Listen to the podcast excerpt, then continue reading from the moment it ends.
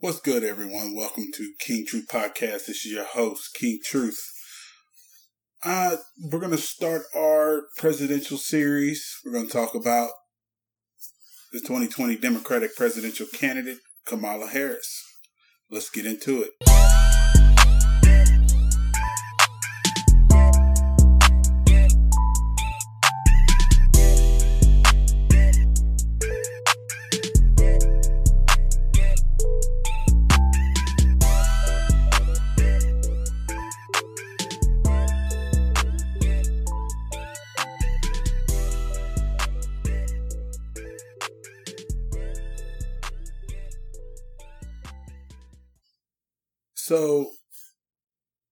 There's been a question about who Kamala Harris is. You know, a lot of people don't know who she is. They do know who she is. They know her from the um, committee hearings that she's involved in, where she's asking really tough questions of the people that are there in the committee. But on this one, I'm going to give a little background on who Kamala Harris is, so that way you have a better um, knowledge of who Kamala Harris is. So that way, when you go to the polls, you're not just going on, you're not just going on what you see on television. So, who is Kamala Harris? So, Kamala Harris was born on October 20th, 1964 in Oakland, California. Now, her mom is a Tamil Indian and her dad is Jamaican. Now, her name Kamala actually comes from the Sanskrit word of the lotus flower. Now, her family lived in Berkeley, California, and she lived with both of her parents until her parents got divorced when she was seven, and then she moved to Montreal, Quebec, Canada with her mom. Now, after graduating from Westmount High School in Montreal, she went to Howard University, where she majored in political science and economics. Now, while at Howard, uh, Kamala Harris was elected to the Liberal uh, Liberal Arts Student Council as a freshman class representative. She was a member on the debate team, and she joined the Alpha chapter of the Alpha Kappa Alpha Sorority Incorporated. After she graduated from Howard, she returned to California where she earned her Juris Doctorate from the University of California Hastings College of the Law in 89. And she was admitted to the State Bar of California in 1990. So that's a little background on the life of Kamala Harris. And now I'm going to get into the her early career um, as a district attorney of the city in San Francisco. So before then, she served as a deputy district attorney in Alameda County, California from 1990 to 1998. She then ran for district attorney of the city and county of San Francisco, and she defeated a two term incumbent named Terrence Hallinan in uh, 2003, and she became the district attorney. Now, right off the bat, in her first term as district attorney in South uh, San Francisco, she had a little controversy and I'm not going to say it was controversy. I'm just going to say that she stuck to her morals and she stuck to her principles, but it didn't make other people happy. So what happened was in April of 2004, um, a police officer named Isaac Espinoza was shot and killed by a gang member in the line of duty. So they ended up catching the guy a few days later, uh, arrested him, charged him, and booked him. Now, the police union wanted Kamala Harris to look for the death penalty. Espinoza's family wanted Kamala Harris to look for the death penalty. But Kamala Harris said that she would not seek the death penalty. And this made a lot of people upset. So during the funeral for this fallen police officer, U.S. Senator and former San Francisco Mayor Dianne Feinstein got in the pulpit and pretty much called on Kamala Harris, who was also at the funeral, to go for the death penalty. And this ultimately led to a standing ovation. And she thought that it would help sway Harris. But Kamala Harris refused. She stayed with the principles that she believed in and what she ran on. Uh, the killer was later convicted of murder and he was sentenced to life in prison.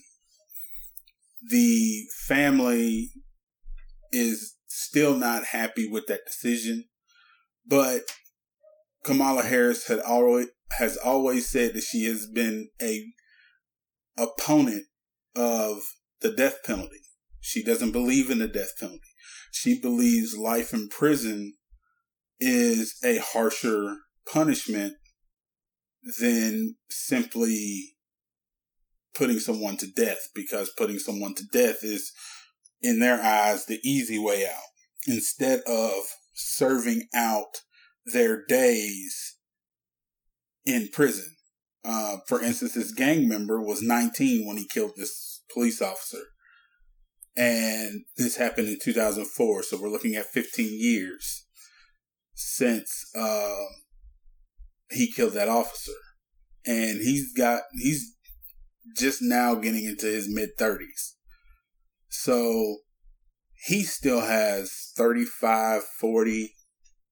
It depends on how long he lives a really long time behind bars and without the possibility of ever seeing daylight and being let out into the community. Now, also in 2004, uh, Kamala Harris started the Back on Track initiative, which was a reentry program for uh, ex convicts. And this program were for nonviolent, first time drug offenders whose crimes were not uh, a weapon or gang related. They had to plead guilty in exchange for a deferral of sentencing and regular appearances before the judge over a year. This is her beginning uh, something that the Senate is trying to um, implement with their new uh, prison prison reform bill. Uh, the participants who succeeded in obtaining a high school uh, high school diploma or GED, and they maintained a steady employment, and they took parenting classes and passed drug tests, would have their records cleared. Now, over the eight years that the program was ran under Kamala Harris, the program produced fewer than 300 graduates, but achieved a very low recidiv- recidivism rate. They had a very low rate of people coming back to jail. And then in 20, uh, in 2009, a state law, which was the Back on Track Reentry Act, Assembly Bill 750, was enacted and it encouraged other counties to start the program around a similar model. So now you're starting to see Kamala Harris in the criminal justice prison reform fight on the city level and the county level. Um, so that bill passed. It was signed into law by Arnold Schwarzenegger. And the program did encounter some controversy though, because it initially included illegal immigrants. Um, one in particular was Alexander Izaguirre. I think I said his name wrong. I, I, I'm pretty sure I butchered his last name. But he was later arrested for assault. And Kamala Harris owned up to it, and she said that allowing people not eligible to work in the United States was a mistake. and she eventually and, and modified the program to bar anyone who cannot legally be employed in the United States. Um, now, while she was district attorney in San Francisco, her felony conviction rates rose from 52% in 2003 to 67% in 2006. And that's the highest in a decade. And there were there was an 85% conviction rate for homicides. Uh, and convictions for drug dealers increased from 56% in 2003 to 74% in 2006. And also, as the district attorney in uh, San Francisco, she created a special hate crimes unit which focused on hate crimes against LBGT children and teens in the schools of San Francisco. So that was her time in San Francisco as the DA. So in 2011, she ran for Attorney General of California. And on January 3rd, 2011, she became the first female Jamaican American Indian American Attorney General in California. So she made history with that election. Um, so some of the issues that she had to take up with had to take up as attorney general was one of them was housing. So when she was when she took office in 2011, California was still feeling the effects of the um, recession, the subprime uh, mortgage crisis. And in 2012, she participated in the national mortgage settlement against five banks, in which she, she secured $12 billion of debt reduction for the state's own, uh, homeowners and $26 billion overall. And then she implemented, she introduced the California Homeowners Bill of Rights in the California state legislature. And these Bill of Rights were a set of laws which took effect in on July 1st, 2013, and it proposed the banning practices of dual tracking, which is processing a modification and foreclosure at the same time. And then robo signing and provided homeowners with a single point of contact at their uh, lending institution. It also gave California Attorney General more power to investigate and prosecute financial fraud and to convene special grand juries to prosecute multi county crimes instead of prosecuting a single crime county by county. So, with this Bill of Rights that she introduced, one, it gave the Attorney General of California to bring, uh, get a, a grand jury to prosecute multi county. So instead of it just being in um, one county and you prosecute that crime in that one county. Then you got to go to the next county and prosecute that crime in the next county. In this bill, you can put all of them together and prosecute them all at the same time.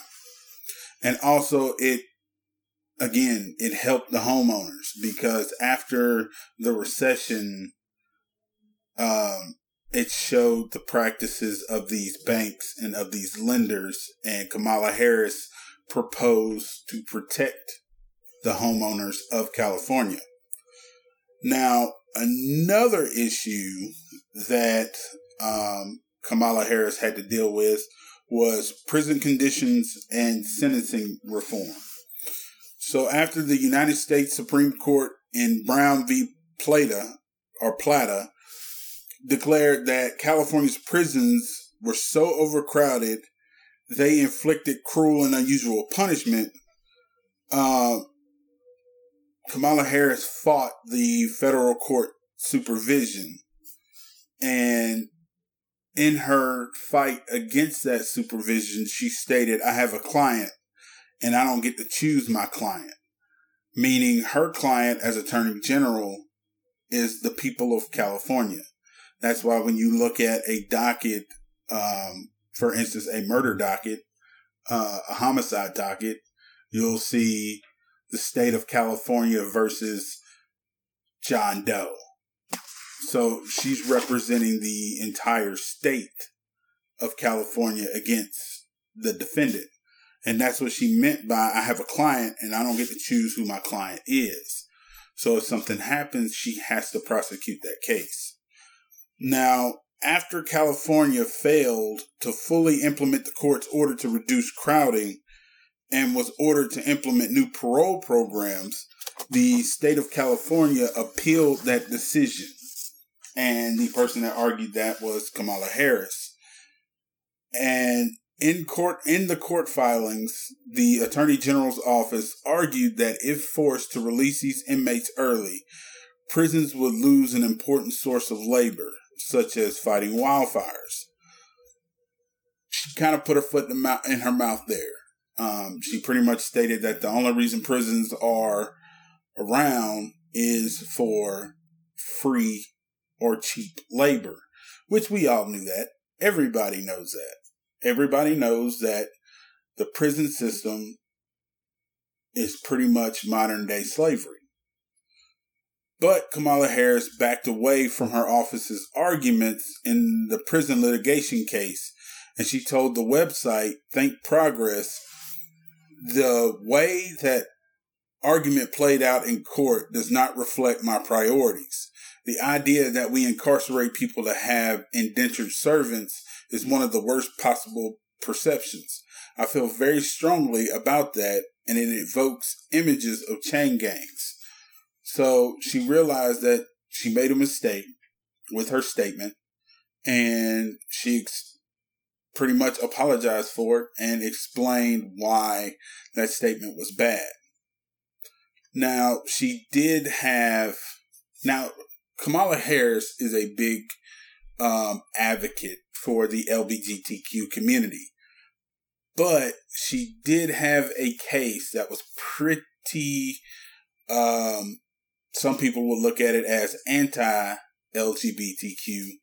Um, it was the Michelle Norsworthy case. Uh, it happened in February 2014. Uh, Michelle Norsworthy was a transgender woman who was incarcerated in California's Mule Creek State Prison. And she filed a lawsuit based on the state's failure to provide her with what she argued was medically necessary sex reassignment surgery.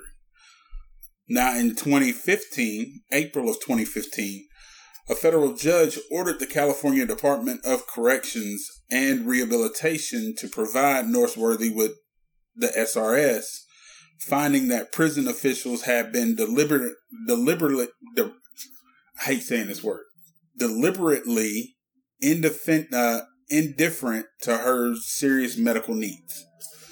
Um, now, Kamala Harris, as Attorney General, as Attorney General, represented the CDRC, the California Departments of Recreations and Rehabilitation, and she challenged the order in the Ninth Court Circuit of Appeals.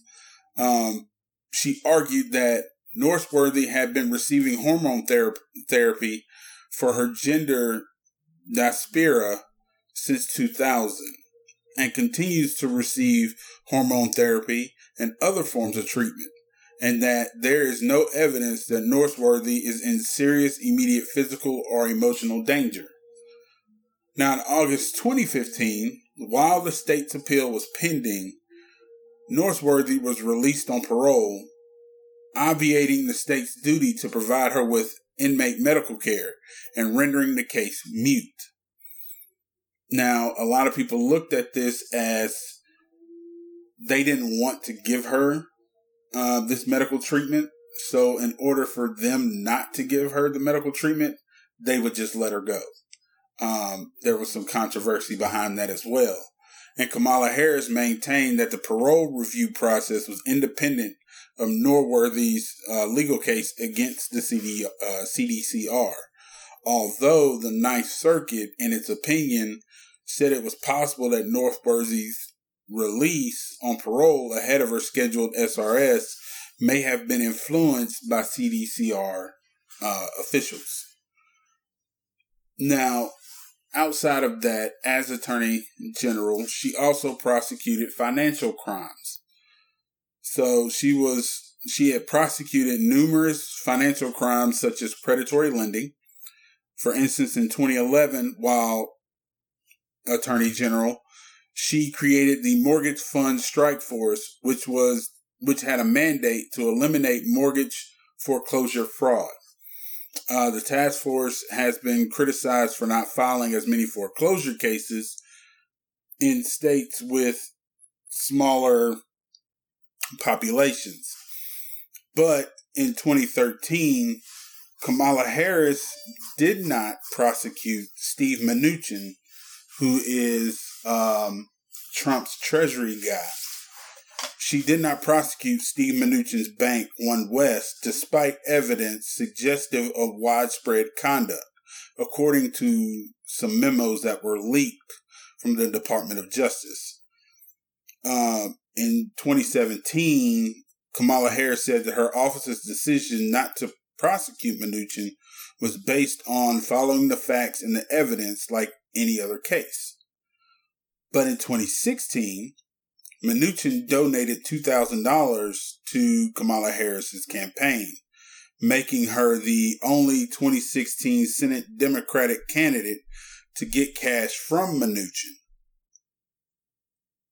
But as senator, because in 2016 she was running for senator, as senator, Kamala Harris voted against the confirmation of Mnuchin as Secretary of the Treasury. So even though he gave her money I guess that was him trying to, I don't know, bribe her. I don't know. But she still voted against um, Mnuchin being the Secretary of Treasury. And that was a good vote because he's not doing a good job. Really, none of them in Trump's candidate, uh, cabinet is doing a good job.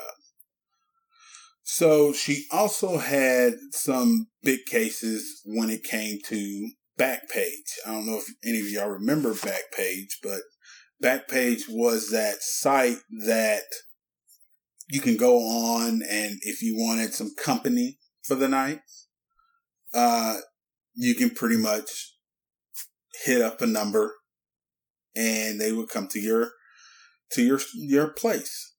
Um, but Backpage got into a lot of problems because A, it was pretty much promoting prostitution. Two, it was promoting uh, child uh, child trafficking because a lot of the profiles and a lot of the women that were on Backpage were underage. So they got into a lot of trouble because of that. So on October 6, 2016, Kamala Harris announced the arrest of Backpage CEO Carl Ferrer on felony charges of pimping a minor, pimping, and conspiracy to commit pimping.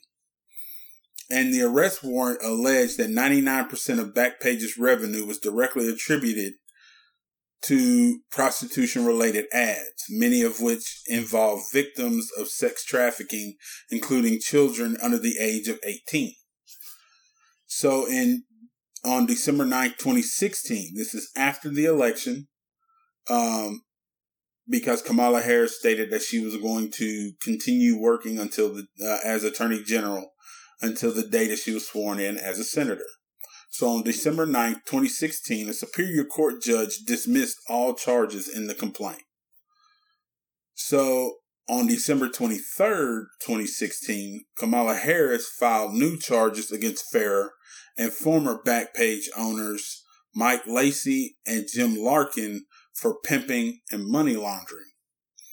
And then in January of 2017, Backpage announced that it was removing its adult section from all of its sites in the United States, stating that it was due to many years of harassment and extra legal tactics. Uh, the investigation continued all the way up and past when Kamala Harris became a senator. And on April 6, 2018, just last year, Backpage and affiliated sites were seized in a in a uh, enforcement action by the FBI, the U.S. Postal Inspection Services, the United States Department of Justice, and the IRS. And Ferrer eventually pleaded guilty to all the charges of felicitating uh, prostitution and money laundering. So that was her last big case before we move into her next part of her career, which is Senator Kamala Harris. So in November 2016, Kamala Harris defeated Sanchez with 62% of the vote, carrying all but four counties. And following her victory, Harris promised to protect immigrants from the policies of pre- then President elect Donald Trump. Uh, when she came into the Senate, she was given some committee assignments, and a couple of the committees that she was on was the Committee on the Budget, Committee on Homeland Security and Governmental Affairs. She was also on the subcommittee on federal spending oversight and emergency management.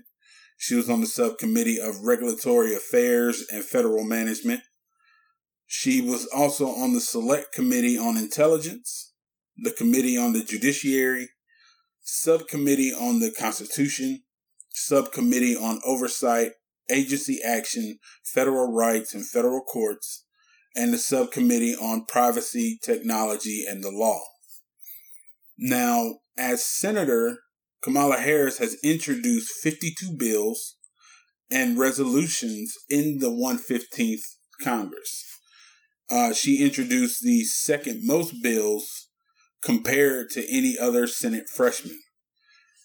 And she, indu- she introduced three bills that became law, including uh, via incorporation into other measures in the 115th uh, Congress. Now, keep in mind that it takes a law to repeal a law. So very few bills ever become law.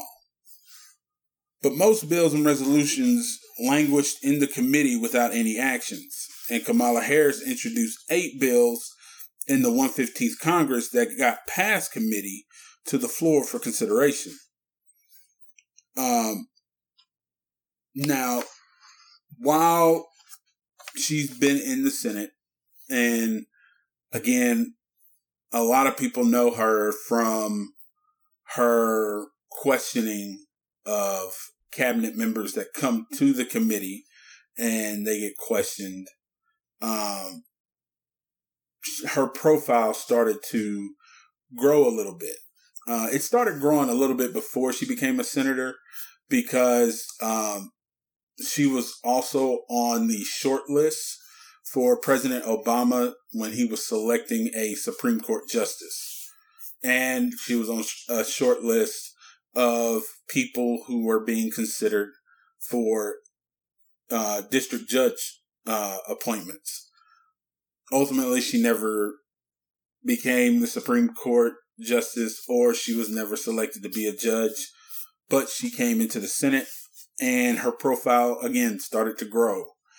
So on Martin Luther King's Day this year, 2019, January 21st, Kamala Harris um, announced on Good Morning America that she would be seeking the Democratic presidential nomination. And within 24 hours of her making that announcement, her campaign received over $1.5 million in small donor donations from all over the country from all 50 states. And on the 27th, she gave a speech in her hometown at the Frank Ogawa Plaza.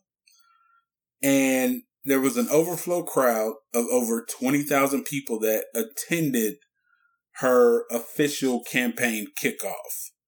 Um, a lot of people noted that there were more attendees at Harris's kickoff event on January 27, 2019, then Barack Obama's first presidential campaign kickoff in Springfield, Illinois in 2007. Now, if Kamala Harris is elected president, there will be some historical significance behind that. One, uh, Kamala Harris is the third office holding African American woman to seek the Democratic nomination for president. The first two being U.S. Representative Shirley Chisholm in 1972 and U.S. Senator Carol Moseley Braun in 2004. Um, Carol Moseley Braun is the only other black woman to have served in the U.S. Senate who wanted to run for president. Uh, Kamala Harris launched her presidential campaign exactly 47 years to the day after Chisholm's presidential campaign. And, and Kamala Harris paid homage to uh, Shirley Chisholm's campaign by using the similar uh, color scheme and typography in her own campaign's promotional materials and logos. Now, if she's nominated, she would be the first Asian American and first African American woman to be the presidential nominee of a major party. And if she's elected, she would also be the first woman, the first Asian American, the first Indian American, and the first person of Jamaican descent and second African American to become president. So that's a little bit about Kamala Harris. Now we're going to get into the meat of this episode. We're going to look at what her political positions are and how that is important for us when we go to the poll. It's good to know what the policies and positions of the candidate that you support is um, before going to the poll. So first off, let's talk about crime. Um, Kamala Harris supports tougher legislation and action to prevent gun violence. Uh, for for example, she supports universal background checks for people looking to purchase firearms and a ban on assault weapons. She also supports legalizing recreational marijuana at the federal level. Uh, she had previously opposed the legalization and had laughed about it. Uh, she had laughed about her 2014 Attorney General Republican opponent for supporting it, but she supports it now. She's called for more research into marijuana's potentially harmful effects on the brain and for regulation that would restrict driving while under the influence of the drug. So that's where she's at when it comes to crime. That's just a couple of her uh, policy positions on crime. Now, her policy position on economics, she claims to support the idea of a tax plan that would lower taxes on the middle class while raising taxes on the wealthiest Americans. So she was criticized, she has criticized the 2017 Tax Cuts and Jobs Act that was passed by Congress and signed into law by Trump, and says that she would fund her own tax bill by repealing those tax cuts. And she also supports an hourly minimum wage of $15 an hour. So, her thoughts on the environment, um, we can look at what her position is and um, some policies or actions that she's taken in the past when it comes to environment. So during her time as San Francisco as San Francisco District Attorney, she created the Environmental Justice Unit in the San Francisco District Attorney's office and prosecuted several industries and individuals for pollution. Most notably, she uh, she prosecuted U-Haul, Alameda Publishing Corporation, and the Cosco Busan oil spill. She also advocated for strong enforcement of environmental protection laws. Now, in September of 2018, she was one of eight senators to sponsor the Climate Risk Disclosure Act, which is a bill described uh, by the co-sponsor Elizabeth Warren as using market forces to speed up the transition from fossil fuels to cleaner in, uh, energy, reducing the odds of an environmental and financial disaster without spending a dime of taxpayer money. And in her campaign, she supports the Green New Deal, which is an idea that has become popularized by uh, the New York representative Alexandria Ocasio Cortez. So that is her position when it comes to the environment. Now, when it comes to healthcare, uh, Kamala Harris supports a universal healthcare system based on the existing Medicare program, which would eventually cover all Americans. She has also called for an end to private health insurance, but she later reversed her position on that one um, when her advisor, when one of her advisors came out and was like, um, she's open to a more moderate health reform plan, which would preserve the industry. Now, when it comes to immigration, Kamala Harris has opposed uh, constructing a wall along the border of Mexico, and she claims that and she claims that she will protect DACA recipients from deportation. Uh, matter of fact, I think I saw it the other day where she proposed a new Dreamers Act in the Senate. Um, I'm gonna have to dig more into that, and I will have I can have that information for you. Um, now the big issue that a lot of us in our community, in the black community, is wondering is what is her black agenda? So her black agenda, um, from what I've been able to find and what I've been able to read is okay. So first thing is she wants to address maternal matur- uh, she wants to address maternal mortality rates of black women and she has actually sponsored a bill and intends as president of the United States to make sure it is passed around recognizing that black women are three to four times more likely to die in childbirth. And the bill creates grant programs which aim to reduce racial disparities and directs the National Academy of Medicine to find ways to include bias recognition in testing for medical schools. She also is a huge supporter of HBCUs. And she is right now working on and actually got it out of the Senate and the House passed it um, around giving more money to HBCUs around the historic landmarks. But she understands there is more to be done around creating incentives for more young people to go into the STEM professions through HBCUs. Um, she also is looking at reforming police departments and creating accountability. Currently, under this uh, under this administration, uh, they have shut down the pattern and practice investigations that involve investigating police departments that have a pattern and practice of discrimination. Kamala Harris says that uh, those will be reopened and revived with vigor. She also says she would also address consent decrees, which are agreements that require police departments to reform. Under this administration, they have ended dissent decrees. Um, another aspect of her black agenda is giving tax credits to the middle class Americans. And yes, I know I said middle class Americans, but hear me out here. So she says that her first order of business would, when elected as president, is about lifting up the middle class working families.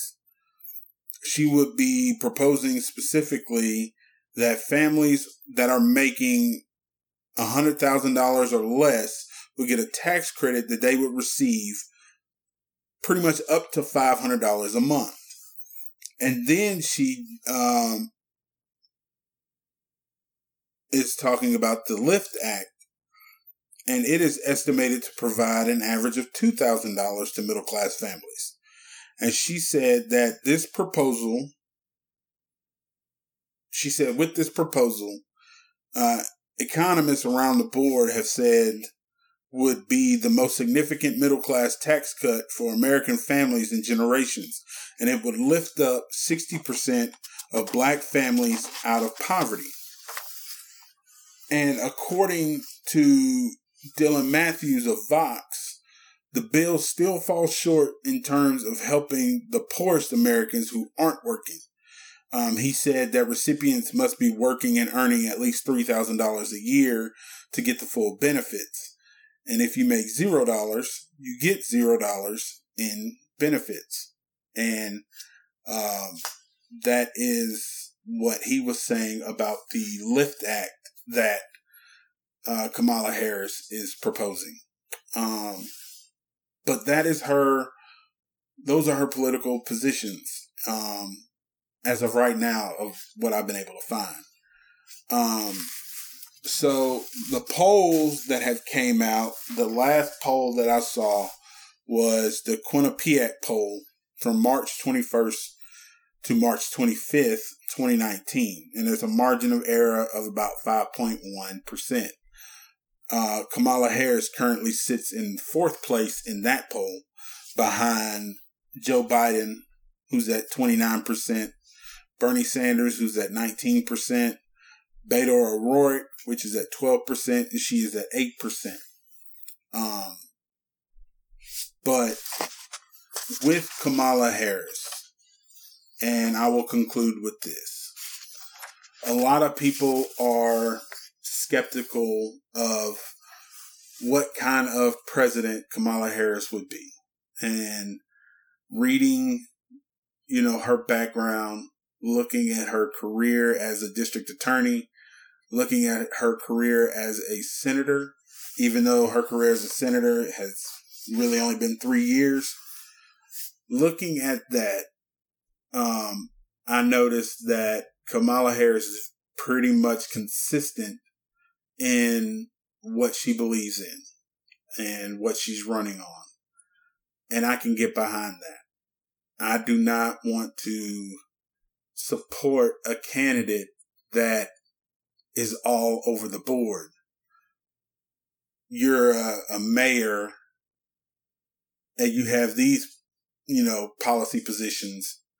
Then you run for Senate and then your policy positions change to fit you know, your policy positions should be who you are. They should pretty much fit your personality. Uh, they should fit who you are as a person. If you are a caring, loving person, your policies are going to be more people driven. If you're about money, your policies are going to be about making money. Um, and Kamala Harris has shown throughout her career that um, she is someone who is fighting for the people. And again, like I said, I can get behind that. Um, so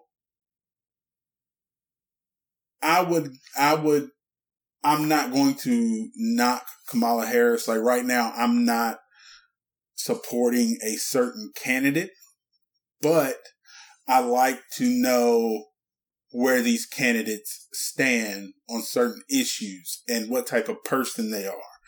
Because we didn't do that in 2016. If we would have did that in 2016, this guy wouldn't be in the White House. So I like to be informed about every candidate that is running for president. So with that, I will be doing um, an episode on each candidate. Uh, I've just done the Kamala Harris one. Um, then you have Joe Biden, Bernie Sanders, Beto O'Rourke, Peter Buttigieg, Elizabeth Warren, Cory Booker, Amy Klobuchar, Julian Castro, John Hickenlooper, John Delaney, Tulsi Gabbard, Kirsten Gillibrand, Jay Inslee, Marianne Will- Williamson, Andrew Yang. Um, there was another guy that got into the race yesterday. Uh, so I'm gonna be doing an episode on each one of the Democratic candidates. So that way you can be in, as informed as I am about these people who are asking for our votes.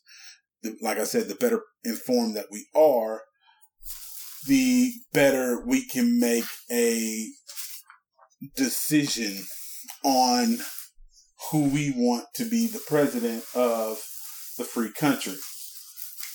So stay tuned for those. Also, I have a um, episode coming up real soon about housing discrimination and how that affects the black community and has um, led to a lot of the issues that we have in our community.